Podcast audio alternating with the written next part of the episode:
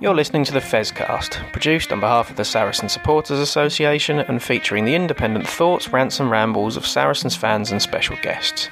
If you'd like your opinion to be heard on the show, you can find the Fezcast on Facebook or Fezcast underscore SSA on Instagram and whatever Twitter is known as these days. But for now, enjoy this week's show. You're listening to the Fezcast.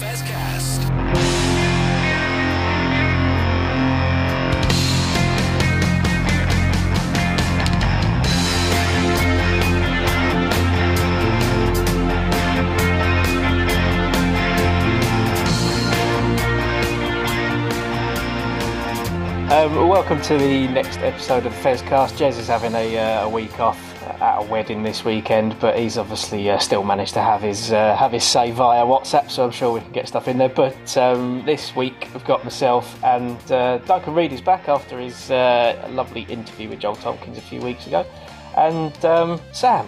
I've forgotten who Sam is, but he's uh, he's back with us this season. How you doing, mate? You're right. First up. Yeah, well, I, I think I've just been uh, been drunk since the final last year, and that's what it was.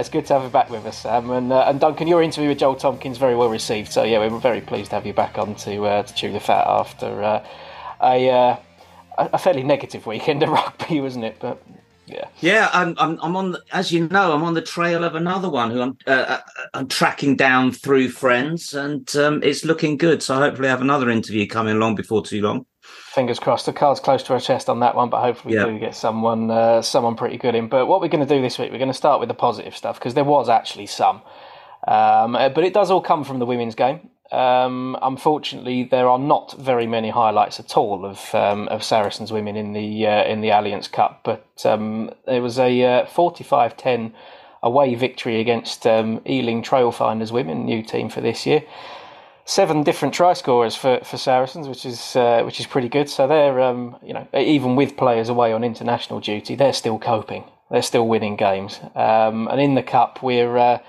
we're second in the table, and uh, the last match is against the- pool leaders Gloucester, who are also the Premiership champions. We're level on points with Harlequins, who are a position behind us, but they've played all their games. So we just need to avoid a complete hosing against Gloucester next week, and we go through to the semi-finals of the cup. So lots of younger players getting a chance in in the cup games, and we've still managed to pick up a couple of wins, and, and with a chance of getting to knockout stages. So it certainly looks a little bit better than it does against than it does for uh, for the men's team, doesn't it?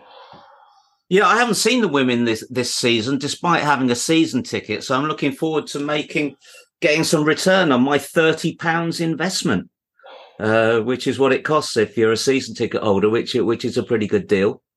Um, and it must be hard with with all those players away internationally. I, I don't know how much it it, it well, it wouldn't have affected Ealing, would it?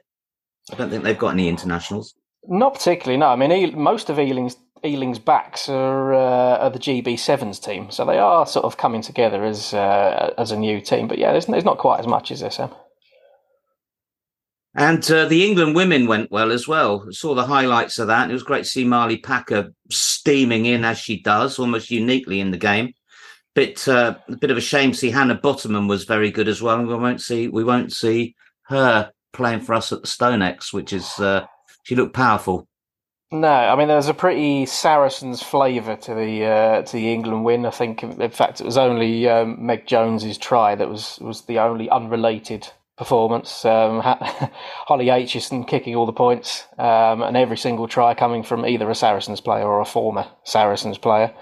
Um, so England started the uh, WXV or W15. I still don't actually know what you're supposed to what you're supposed to call it, but kicking off that tournament with uh, with You're meant to remember the one. Oh yeah, and the one. Yeah, England are in pool number one.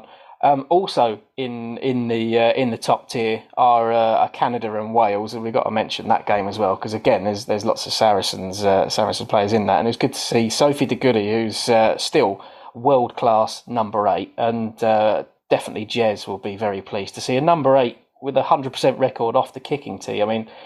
Sam, we, we saw her a few years ago, didn't we? She, she's world class, and it's great to have her back at back at Saracens when this tournament finishes. Isn't Well, it? firstly, I was going to say I'm not sure what the connection is with Jez because I was I'm not sure what position he used to play because he he barely mentions his playing days. Um, but um, but yeah, But I was going to ask Scrum you about. half, wasn't he? Scrum half. Yeah, I, I, I thought he was the water boy, but I'm not sure.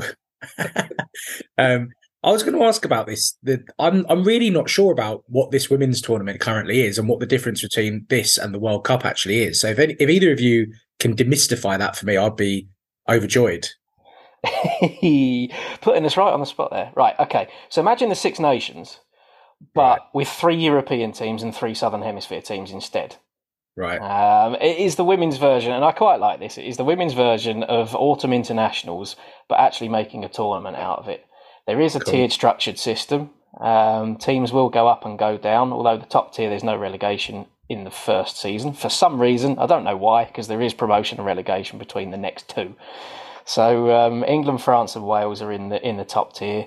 They don't play each other in it, but they do play uh, New Zealand, Canada, and uh, and Australia. So for everyone who's listening who doesn't understand that tournament, that's the top tier of it, and then you drop down to another another six in the second tier and another six in the third tier. And it's Um, played all over the place, isn't it? Is, isn't there a Middle Eastern leg? There is, uh, yeah. So the, I think the third bunch are playing in the Middle East. I think I think tier two is being played in South Africa, and then tier one's being played in uh, New New Zealand. Zealand. New Zealand, yes. Um, so yeah, it's it's quite a good concept, and you know, it'd work in the men's game if only they pulled their finger out and um, not all be looking after themselves, really, wouldn't it? But there you go. Does that help you? That helps massively. But you know what? It's, I've been saying for ages, you know, that the, the women's game has, has come on so much in the last two or three seasons. I think the last World Cup really highlighted that there were some serious players. Um, and, you know, barring a, a dubious red card, whichever side of the fence went on, it would have been probably an England victory in the final, which would have been huge for the game over here. And, um, yeah, I just, I like the fact that they're obviously doing what they can to spread the game, make it a bit more interesting, make it and, and get it to, to, to new areas of the world as well. You know, it's, it's so, so important. We've seen that, you know, in football where they're playing, you know, preseason premiership tournaments in America and Asia and stuff like that. And, you know, I think we missed a trick in the men's game with Japan, the Japan World Cup. You know, there should have been so much more done in that part of the world afterwards to really double down on that. And it never really happened. But, um, yeah, good to see the women taking the initiative and, and growing the sport, which is fantastic. We were talking about this the other week, and they do need to do something. You know, when you've got how Portugal, Uruguay, Chile, all of these nations, I mean, a bit of help, and it could really expand the game. Massively. Absolutely, yeah. Um, who knows what they'll end up doing? But yeah, the one thing about that that tournament actually that's um, going to be relevant to Sam is that Georgia Evans was on the score sheet for Wales. I mean, I did. I did see that uh, she she got a bit of a a bit of a, a poke in the eye, um, which and I still I still think she looks fantastic even with the even with the, the, the black eye. So so good on her, and she scored as well. So happy days. yes, yeah. Well, Moving very, very swiftly on, I think. Um, there was some positive news for uh, for the Saracens men, but from um, some of our academy players and uh, and squad players, there's quite a few of our uh, our younger players are playing for Ampthill this season on dual registration, which is a very, very good thing without the uh, without the A League going on. Um, ben Harris and Caden Pierce Paul were on the score sheet for Ampthill, who uh, won their match against Cambridge in the 87th minute, I think it was, with uh, Saracens Academy loosehead Javon Warren scoring the winning try. So that's the good news for uh, for the Saracens men's team. But what we have to talk about really is the performance against Bath. Um, following up from our absolute pasting against Exeter, this scoreline wasn't quite as bad. But um, just starting with you, Sam, the performance in general, I'm not sure it was all that, was it? I mean, there was really only one highlight, and that was that they brought in the uh, the double pint cup in the bar, um, which has just meant that I have to take less trips to the bar, which is good. But no, it was a it was a bit of an odd game, really, because it was just so un-Saracens like. Um, a lot of people have been talking online about the fact that a we did have enough quality in that team to give Bath a much better game than we did, um, and and just secondly, just how th- there just didn't seem to be the coherence that we usually see, no matter who who's playing. You know, whether it's the academy, whether it's you know the fringe players, whatever. They come in, and number one, you know they're going to give absolutely one hundred and ten percent. Number two, you know they're going to be organised, particularly in defence, which was actually probably one of the worst facets of our game. Is the fact that we just were all over the shop in defence. And it was just really sad to see. It really was. And, and my concern is that if the players that were on that pitch are unable to beat a team, you know, okay, with uh, Bath probably having one of the best halfback pairings in the league this year, potentially, you know, still a strong squad, but to not be able to give them a better game at home, that really does concern me that, that without our England contingent, we're extremely vulnerable. Um, and it was a bit sad to see, to be perfectly honest with you. A lot of players, I think, had one of their worst games in a Saracen shirt. I think I thought Davis at nine was non-existent. Um, someone afterwards said to me, "Who played worse, Vunipola at ten or Davis at 9? And I said, "Can you give them both minus numbers? I don't know, but they, I think they'll both go in into the shed after that game and hold their head down, going, "We did not give a good account of ourselves. We didn't look disciplined. We didn't look interested." we looked completely un-Saracens, and that's the saddest part. We gave we gave it no fight at all. I mean, you're reflecting probably all the talk about you know where where the blame was most most centered, and it you know can't argue with you. But there was also a lot of people saying, why why are we playing in this style?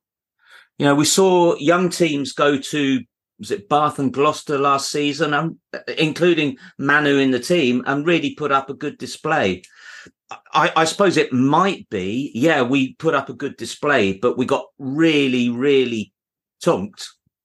And this is a league game, so maybe they're thinking, oh, we better be conservative, we better better be defensive, and maybe we'd get something out of it. But as you say, it's dreadful to watch and we still get tonked and don't get a point. So let's give it a go. Yeah, I think that the um, the conditions played a part probably in in what we were trying to do. I think if we'd had all of the England boys in, in that side, I think maybe we would have seen a, a style more reminiscent of last season.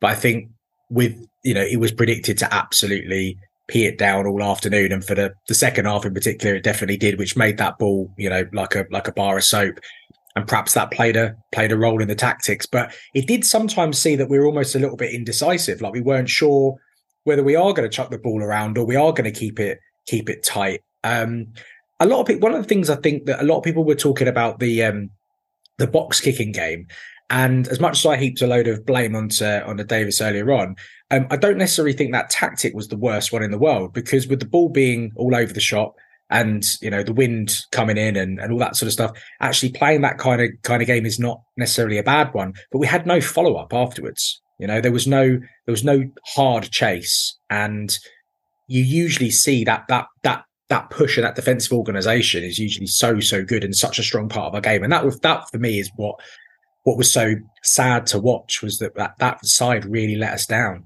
you know, the defense. No, we didn't. I mean, there were no flags, by the way. Did you see? So, but I don't think there was much wind, but there was certainly rain in the second half. Yeah. It reminded me of those dreadful days um, just before the championship season when we had, you know, similar kind of team getting looking dreadful pre-season mm. on the computer screen against Ealing, and then we got beaten up by Cornish Pirates, and then the cavalry came back, as you said, and everything was all right. Except yeah. they're they're all about three years older now, so um, you know we need we need this next generation of players to be able to stand on their own two feet sometime. You're definitely yeah. right in what in what you're saying there, but I, I think uh, both of you really have, have, sort of stumbled on something where it might not be quite as bad as it looks. I mean, we, I don't think we'd necessarily be talking about this game in the same way if we hadn't have had that big defeat against Exeter in the first game. I think it would be seen as a bit of a blip. The weather conditions, yeah, they didn't play into our hands, and I think you're right. It was it was supposed to rain for the entire game, blowing a gale. It was supposed to be ugly, and so we were never going to be able to play the chuck it around, do as you like style of rugby. It was always going to be get the ball up in the air and stick them under pressure. So when that didn't happen for the first half, that was the issue. Really, is that we weren't actually able to sort of quickly changed to plan B because it probably hadn't been trained during the week. Mm. Um, and I think Tom de Glanville for Bath um, at fullback had a 10 out of 10 game. Um, he, they dealt with everything that, you know, we did put him under pressure with, with the high balls and things, and he, and he dealt with it perfectly. And we didn't really have any other answer. And, you know, a lot of people myself included, worried that you know we didn't, other than Andy Christie charging Finn Russell down in the second minute, we we didn't threaten the try line at all. Um, but on a day like that, I don't think we really expected to threaten the triangle. Although that said, Bath did. and, and well, scored. we'll compare it to yeah. another wet game by an English team facing superior opposition later, won't we? who, who put in a totally, totally different type of performance. Um, I think you're probably. I, I, think. I think you're probably right. And you can't take away the fact that we've got nine players plus Ivan Van Zyl coming back. Yeah, which is two thirds of a team that is going to make all the difference. But well, I think um, what we should pick up on um, is the other team that are struggling at the bottom of the. I say struggling, but the other team that are bottom of the table at the moment is Leicester. Mm. Um, it's Leicester and Saracens being the two teams that have been most hit, certainly by England call ups. Um, and another one without a win is Northampton, who also finished in the top four last season. So you know, it's yeah. it could be worse. As we said last week, let's see where we where we're looking in two or three weeks' time. That's it. I think saving saving tough. grace for us is that with as, as, it's it's not it's not a nice thing that the the, the division is short smaller this year, but with only you know the, the small number of teams, it does mean that we're playing less games during the Six Nations, which for this season of all the seasons, it looks as though it's going to be an absolute godsend for us. So hopefully, you know, we've got enough in the tank to to to make it back. I mean, even even now already, you know, we're ten points behind Bath with two games gone, and you know, with a small with a smaller division this year, how easy will it actually be to make up that ground? Is it even possible to make up make up that ground? Are they going to carry on and, and play? Because I don't think Bath were terrible by any stretch. The only reason really they were only a little bit in front of us, I think, was the weather conditions, and they did try and come and play an expansive game, and they dropped the ball doing so. So you know, fair play to them. I think they looked pretty good. I think Russell and Spencer together is very dangerous, really dangerous, and I think on a on a on a nice, you know, calm afternoon, those two playing together are going to rip some teams to shreds. Uh, particularly if de Glanville also has a similarly good game. Um, my my chance of different uh, hair products to him every time he got the ball seemed to make no difference to his play at all. Uh, didn't put him off in the slightest. Um, got a nice cheer for Vidal Sassoon, which was an old school one that I got in there. Um, but yeah, he looked good. So when you've got that core, and and up front they they they look relatively strong there as well. I think Bath might be a bit you know might be underdogs this year but some um, dark horses to get into that top four.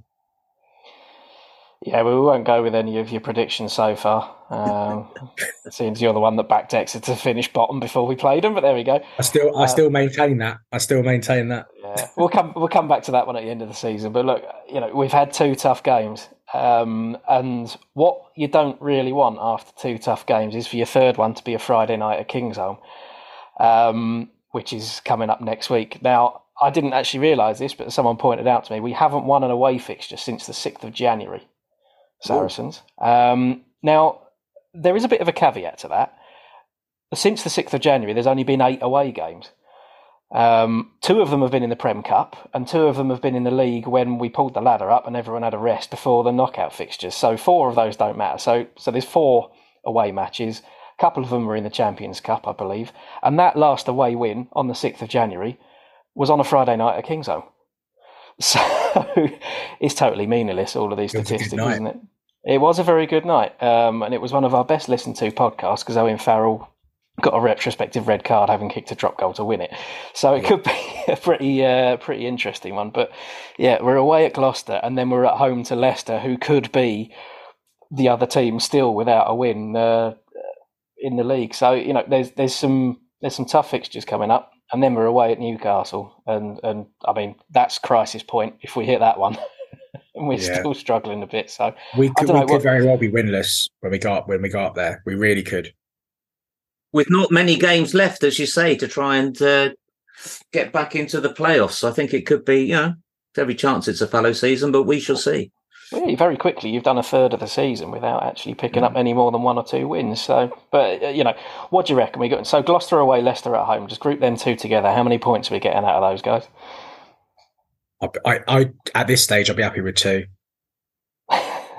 Honestly, yeah, it's going to be hard. It's hard to see us getting more than one at Gloucester. But if Leicester continue to be as high flying as we are, we might get four there. You never know. Well, we'll uh, what what I've never understood with the England situation is, you know, Tompkins played for what for Wales last weekend, comes straight back in um, to the to the starting fifteen. What, what's the difference between playing for England and playing for Wales? Um, the rules.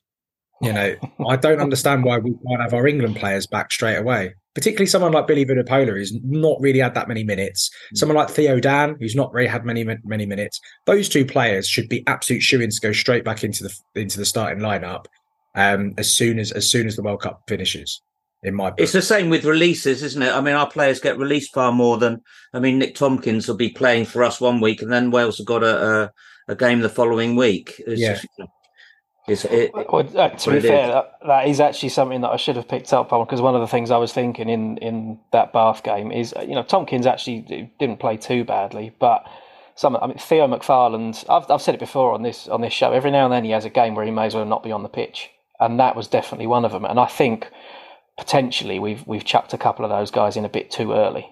Marco Riccioni as well, don't you think? yeah, yeah, absolutely. Marco and, and, and Theo definitely. They they both look like you know they they both had well Marco not so much on his own, but Theo certainly had a fantastic World Cup, and he just needs a couple of weeks just to just to get back into things. I think. Mm. Um, I think it just um, shows that the, the, lack of depth potentially that he they, we felt the need to get him straight back yeah. in.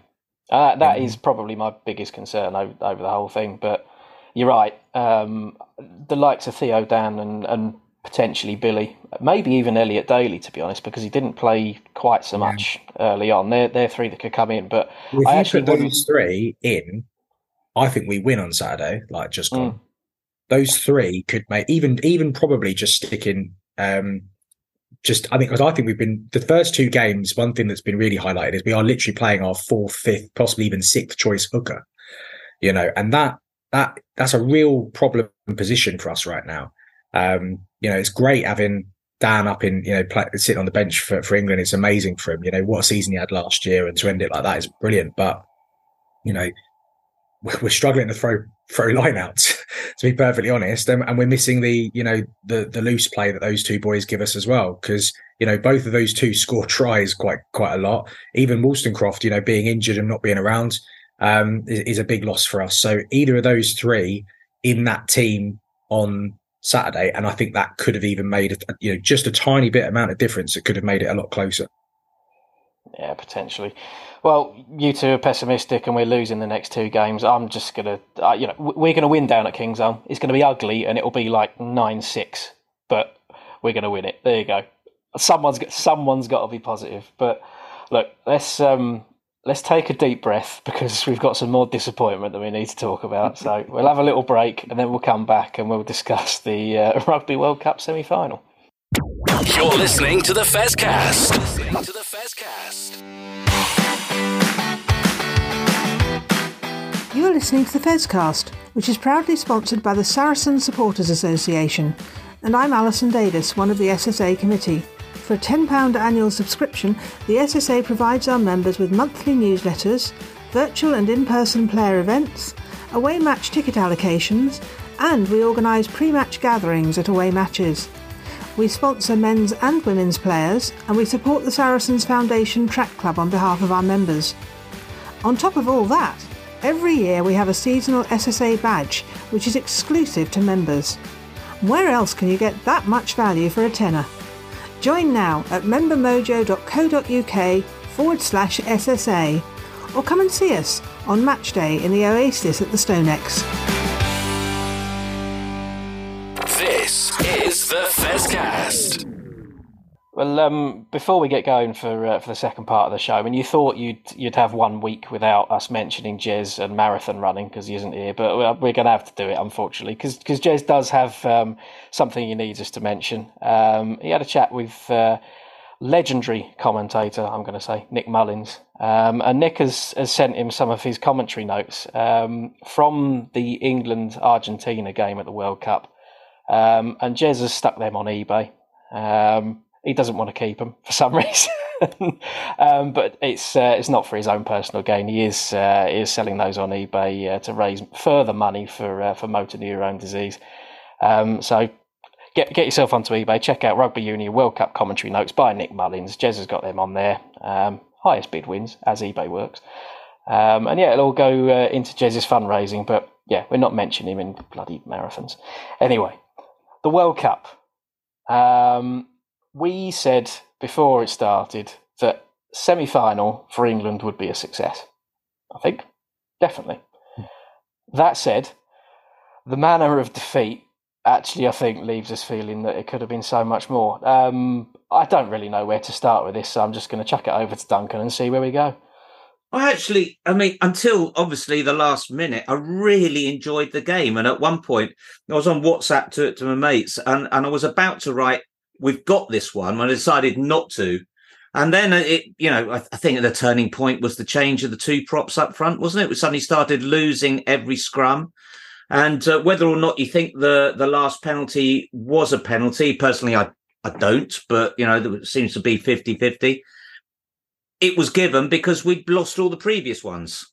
Um, uh, and then not only did I have England to win by two points on my SuperBru pool, but they went, sods went and kicked it over, and, and I went tumbling down the group, and England were out. Do you know? I, I mean, obviously, there's a lot been said about the uh, the the scrum at the end, and there's probably been enough said about the scrum at the end. To be perfectly honest, for me, we lost because we conceded that try. And and when England looked back at the video, the manner in which we conceded it was actually pretty poor. Um, we missed some tackles. We fell off, you know, the players too much. Um, and even, you know, even when I can't even remember who actually scored the try, um, when he got over the line, there were enough players around to hold that ball up and he managed to worm his way over. So fair play to him for doing that. But I think actually we're a lot of people have been focusing on the wrong thing. They don't score that try, they don't win that game. As as simple as that. And in reality, I think we should have done better. But do you know what? We don't have to. I don't think there's a lot of negatives really to talk about. I think it's all the positives. We're playing against the world champions. Um, in reality, if they'd done what they did against us and, and, hold off possibly one of the worst international fly halves ever to play the game um, on the 30th minute against Ireland earlier in the tournament, they would have won that game too. I I'm going to stick my neck out and say they're going to beat New Zealand next week.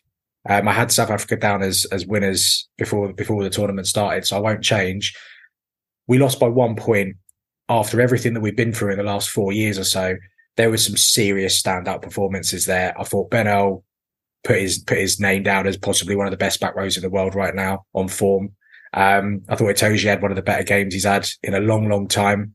Um, I thought Farrell, if anyone thinks that Farrell is not a world class fly half after watching him manage that game, quite frankly, they can go and watch football as far as I'm concerned because they clearly have no understanding of, of this game. Um, they were some of the standout players. Um, Courtney Lawes. Courtney Lawes immense, absolutely immense. I hate to say it because I don't like the fella, but I thought Marler had a good game. Um, you know, there were just too many to to, to name, and I, m- most most England players. Stewart came back and was just solid as you like. I don't think he missed one ball in the air, did he, all game? Um, yeah, just too too many standout uh, performances to mention. There's a wonderful clip of Joe Marler going around Twitter of, uh, of him getting uh, Faf de Klerk by the scruff of the neck, shaking him like a rag doll and throwing him away, which is brilliant. But you know, the, the the lead up, you're absolutely right. I mean, what we what were we expecting? I was expecting a, a thrashing, a drubbing. Yeah. A drubbing. And then they put in, okay, look, we know it, it was, as we said, the same game that Saracens were trying to play in, in the afternoon. It's, it's not the most pleasing on the eye, but boy, they were brave and they executed it well. And as you say, Owen steered everybody around. There were some great performances. I thought Mitchell had probably his best game in an England shirt. His his kicking was as good a kick a, a, a kicking game from a scrum half I've seen in a long, long time. Absolutely on point. There was a, a big, I think it was t- towards the end of the first half. It was like a little dinky one over the top. It wasn't a proper full on box kick, and he absolutely nailed it. And it was that that's that was the moment I started to believe we might we might actually win the game. It was that when he did that, and we could be really pinned him back. And it, and England, and you know what? You got to give a lot of credit to Borthwick and the coaching side because they picked exactly the right tactics and yeah, we just we just got beaten by a better team. You know, South Africa are serious. You know, they are a serious team. Got they got quality in every single position apart from ten, and they made amends for that. Um, so you know, I, I, I, as I said, I think they'll go on and win it. I really do. I agree with you about Borthwick and the team. I mean, after the Japan game, I was thinking, oh, blimey, who have we got in charge? Look at that. They don't know what they're doing. Leicester won it with the dreadful tactics. We're trying to do the same. And then I thought the Smith experiment at fullback was completely successful. It changed my opinion of him, especially the state of his face after that game. You know, he was brave. Um, and then, you know, we probably we might have started with Smith had he still had he not been knocked out. But you're right. You know, they they picked the right man and they picked the right game plan for the day. Hmm. You're not allowed to say Um, anything bad, Matt. You have to say you have to be positive. No, I, I- no. Well, do you know what I'm actually going to do? I'm going to do what you didn't want us to do, and I'm going to go back to scrums. Because again, we look at social media and things, and it's been all over the place. And you know what? Actually, South Africa fans are the world's worst for forensically analysing every decision, and unfortunately, a lot of people have been doing it. And I think the worst thing that people have been doing is, is sticking a still image of a scrum and pointing things out. Nah, it's all pretty dynamic. Um, and I mean, I don't know about you two, but I, I know nothing about scrummaging. I am not a prop. I haven't got a clue. Um, and the vast majority of people who have an opinion about them don't have a clue either. Um, and all I'm going to do now is steal someone else's podcast because I did listen to the ITV Rugby World Cup podcast with David Flatman earlier, who has noted that everyone feels that that final scrum penalty should have maybe gone England's way. He actually thinks it doesn't. Um, you know, a, a lot of the comment has been about Vincent Koch um, hinging inwards. And as Flatman quite rightly pointed out, even I get this. Either it can be someone driving inwards, or your loose head can shove him inwards. Um, and yes, he's at the wrong angle, but has he got there because he's put himself there, um, or has Ellis Genge put him there? And South Africa were dominant in the scrum um, for the last twenty minutes, fairly. Um, particularly Ox Nché was an absolute beast. So you look at that and you go, right, they've painted a good picture with the referee now. Why would they need to do, to do anything illegal in the scrum? Why don't they just win the scrum? Um, and, you know, it's just his opinion, as it is with everyone else's. But Flatman's opinion is that it's actually Ellis Genge that has put Vincent Koch in that position that he's in. And on top of that, his knees hit the ground before the start of the scrum as well, which is also a problem. So you can nitpick, you can go into it forensically, and we're right. It's an 80 minute rugby match. England actually conceded two penalties in the first half and, and conceded six points that they really should not have done. Um, one of them for a bit of petulance from Manu Tuilagi, and one of them put closer to the post by a bit of petulance from Owen Farrell. If that doesn't happen, is it a different game? South Africa Yeah. probably saying loads of different things. And at the end of the day, it was a thrilling game of rugby for a low scoring game of rugby. Um, I think the only disappointment in a weird, twisted way is if it had been 35 15 to South Africa, we'd probably sit here and go, oh, well, we didn't really expect it to happen anyway. But because we got so close, it's, it's pretty gutting. And yeah, look, I've been very critical of Steve Borthwick and his tactics. I actually think across this World Cup, we've not played very good rugby. Put the Argentina game aside because it was just a siege mentality game. I thought we were dreadful for most of the Japan game. We were terrible against Samoa. We did just about what we needed to do against Fiji, and we were underdogs against South Africa and almost got there. I don't think it's been a fantastic World Cup, but we've still got to a semi final, so I don't really know what to make of it. But what I think has happened is Steve Borthwick has earned himself a chance to take this squad that's played at the World Cup, sit back, look at it, think who needs to be shelved for the next four year phase. Don't do what Eddie Jones did with Australia and fire people away before the World Cup and make a total mess of it. Look at what needs to change and then build towards the next one. So yeah, we give him, you know, see I where we are in the next two or three years. I think yeah, I think two years is is what we need to look at. Really, is Yeah. because that that's kind of you you get to mid cycle when you start to see where you're going to be in reality, and this is why you look back to when England won the World Cup in 2003. We went into the, that World Cup as clear favourites, and rightly so. We built for probably five years before that. You know, we had we had the World Cup where we lost to South Africa again um, in 1999. Um, looked good in the pool stages. That was the beginnings of that World Cup winning team, but they were given time to really get to know each other. And I think that's been one of the issues that England have had, and potentially Saracen looked like they didn't know each other on Saturday, but England have certainly had is there, there has been a bit of chopping and changing. Um, Jones was very quick to hire and fire. You know, he'd bring a player in for one game um, and then not play him again. um, for a while. I mean, he did. Was it uh, was was Jones in charge when Isiekwe got subbed on his first game in after Mhm. forty minutes, uh, thirty eight minutes or something? You know, you just, better man management's needed than that. And I think two years. Let's see where we are. But I think you're right. We can't we can't just get rid of every single player that isn't going to make it because we actually need those players to help nurture the youngsters coming through. Um, as to you know, with, with a bit of seniority, don't just get rid of Courtney Lawes, for example. Duncan's already mentioned he had a had a terrific game on, on Saturday. Don't just bin him because we know he's not going to make it to the next World Cup. Don't you, that's a player that you maybe stick on the bench and then you let a younger guy start and then he can come on if we need to, or, or vice versa. You know, we just we just have them in the squad, have these players around the squad. We don't have to play every game, just have them in the squad. And I think that's what we need now is we just need a little bit of transition rather than just cut and then start a new four year cycle. Well, Courtney Lawes has announced his international retirement. Oh, okay. Well, I, didn't, I didn't know. well, I picked the one player, didn't I? Good work, Sam. do you want to? Uh, do you want to say all that again with a different name? Yeah. Insert insert other senior player here. Apart from the bits of absolute rubbish, I totally agree with you because yeah. the three card used to it, trickery, Get used to it, mate. the three card trickery of the Jones era is that he was always preparing for the next World Cup, and he came in with Australia in this World Cup, says he's preparing for the next one.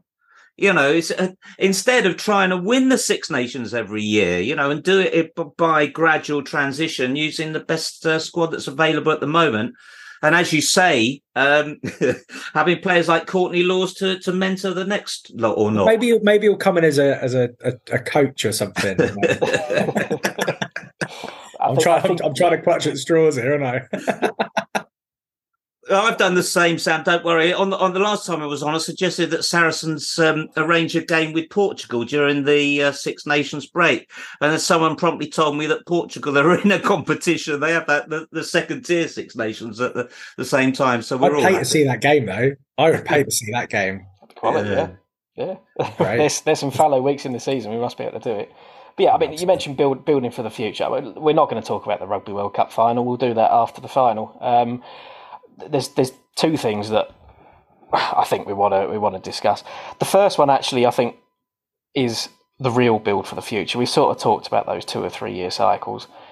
Um, what we actually need to build towards is whenever the hell they decide to do the seedings for the next World Cup, whether it's well, it might have been done seven years ago, for all I know, with the way that, that they do things. But there's there's two things that that are happening here. One, I think they are changing it around, and they're they're putting the seedings in a lot later this time round. But there is also talk of it being a 24 team World Cup um, with six pools. So you're targeting the top six in the world to be a top seed at that World Cup, and quite frankly, that's where we need to be, isn't it? It is. I'm not sure about that. I mean, it's been a great World Cup, and certainly when the quarterfinals started, it just magnificent from there onwards. It was a bit long, wasn't it? Yeah, I- Probably a I- I- week or two. I don't know how you how you you can't cut it down because you can't play midweek games like they do in the football World Cup. But uh, expanding it, making it longer, I don't know.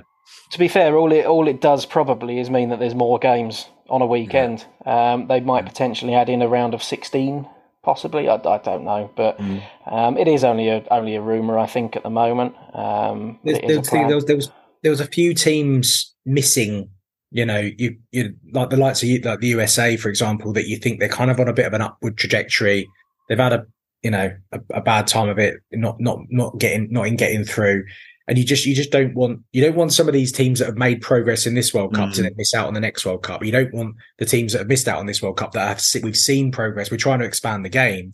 You want as many, and particularly the next World is the next World Cup in America. Uh, 20, so 2031's in America, 2027 I think is Australia. But the fact that USA are hosting a World Cup and didn't qualify for this one is a big issue. Yeah, do you see what I mean? They're good. We, we want we want as many nations to be involved as possible. You don't want Portugal to stunt their growth and, and not make it to the next World Cup, for example. I think you know Russia weren't there; they did all right. They they've seen a bit of progress. Spain have made a lot of progress as well.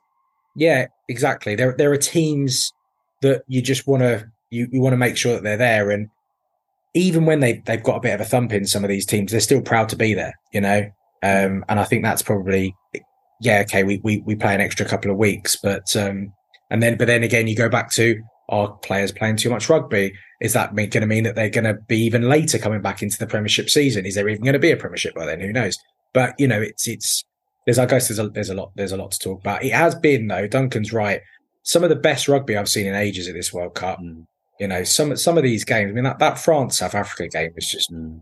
I mean, marvelous. The the New Zealand Ireland game, just just outrageously good. Some of the quality of these games, um, and even you know, the game on Saturday was was. I imagine that would have been really intriguing for a, a, neutral to watch. So, yeah, I think it's been a good World Cup for for a lot of different reasons. And Portugal got their first yeah. winners in the happy days. I, I, think a lot of those good games though, have come from at least one of those, let's just say, lesser teams in the World mm. Cup. So I think if they are expanding it out, I think you need to do what what some international tournaments do and have a shield competition. Um, mm. You know, if if you've got twenty four teams, there is there is a bit of a logical way that it works that you sort of second eight are playing in a second tier competition. Um, who that would involve, Christ knows. But Australia. That's, yeah, Australia, England. yeah, Australia have got the British Lions coming. I know. I mean, we were talking about this at the weekend. Oh dear! Yeah, it's not often that the, the, British Lions are uh, firm favourites, is it? Yeah, that is going to be a lot of fun, isn't it? And I'm not normally a massive fan of a Lions uh, Lions tour, to be honest. Um, yeah, I'm one of those. People. See what excuses right. Eddie Jones comes up with for that. Absolutely, but look, the last thing that I want to talk about is the match that no one ever wants to play.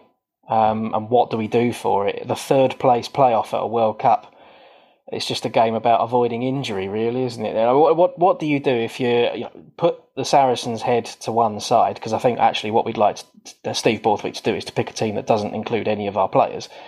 Um, what do you do? Do you do you play your your, your best fifteen um, and, and play it as any other game, or, or do you actually give some other people a chance to experience a, a World Cup match? I, I don't know psychologically, I can't believe that the likes of Courtney Lawes or even Owen, they got themselves up so high. They gave so much and they're so probably so down in the dumps about it. I, for me, I would play Theo Dan and even Billy hasn't had much game time as I would. I would play the players who've got something to prove for the Six Nations.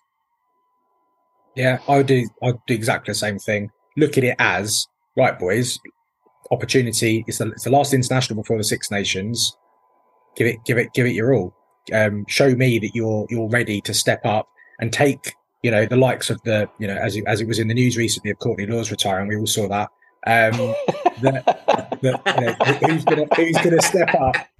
He's going to step up and take that position because right now, you know, previous to the retirement, um, he's he's one of the first names on the team sheet. Who's going to be the person to replace him. You know, that's what that's what as Borthwick, that's what I'd be saying to the to the players. You know, you've got someone's got your shirt at the moment. Stick your hand up and and go and play a game. And actually, it's more likely to be more competitive. I actually think by mm. playing mm. those players because they they they've got something to play for. As mm. you say, some of these players that got up, you know, really up for that game, are they really going to be able to get up for, for that? Mm. And are we going to then see a bit of a drubbing off the back of it? Because Argentina will be up for it because they'll want to they'll want to they'll for them, it means it actually does have some meaning.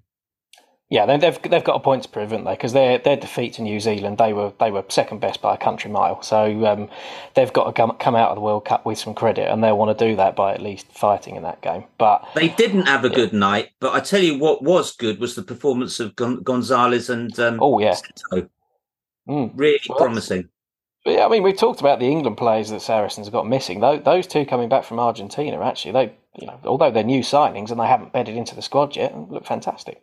But you know what was a bit of a shock? I mean, do you remember Eduardo Bello? Wouldn't be surprised if you if you didn't. I mean, what did he do? He came on as sub in a couple of Prem Cup matches and then disappeared. And then blow me, he's in a World Cup semi final. Well, he was doing the same last season. He was constantly in the Argentina squad. I'd never got a look in for Saracens, so something wasn't right. And he's going to be playing for yeah. Newcastle this year, so we'll see what happens. He might be yeah. might be turning out against us in a couple of weeks' time, and it will be very it- irritating if he's smashing us all over the place in the scrum, won't it? Yeah, well, he, he was a mystery, mystery player. Yeah, but look, I don't know. I think there's room for sentimentality in the uh, in the third place game, as as Sam quite rightly mentioned, Courtney Lawes is retiring from international duty at the end of the year. And I think you give him the captain's armband, you let him walk out there, and uh, after an hour you bring him off because I think that there'll be even if it's, I mean, full of French, I think they'll still applaud him. They know he's uh, they know he's a good player, but yeah, let's um, let's see what happens what happens next week, and hopefully the World Cup final is worth talking about as well. so we'll we'll have to wait and see. But look, we've um, we've probably said all that needs to be said and more, to be honest, tonight. So, um, Sam, Duncan, very, very, very, very good of you to uh, to join me tonight. I think we've got a little bit off of our chest, haven't we? Oh, I think I feel- we said I- well to rights, better. didn't we? Yeah, I feel a lot better. Actually, I just want to ask: Can both New Zealand and South Africa lose, please? Yeah, I'm like, hoping for a nil-nil draw. I think. Just endless penalty kicks. yeah. Miss.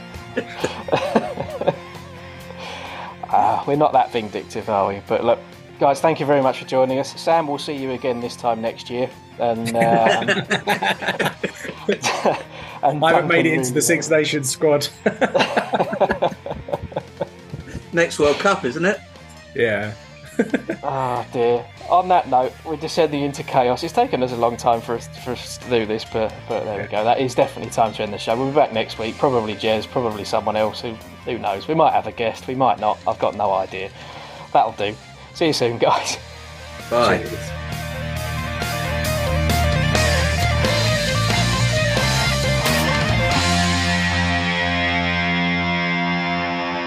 This is the Fezcast.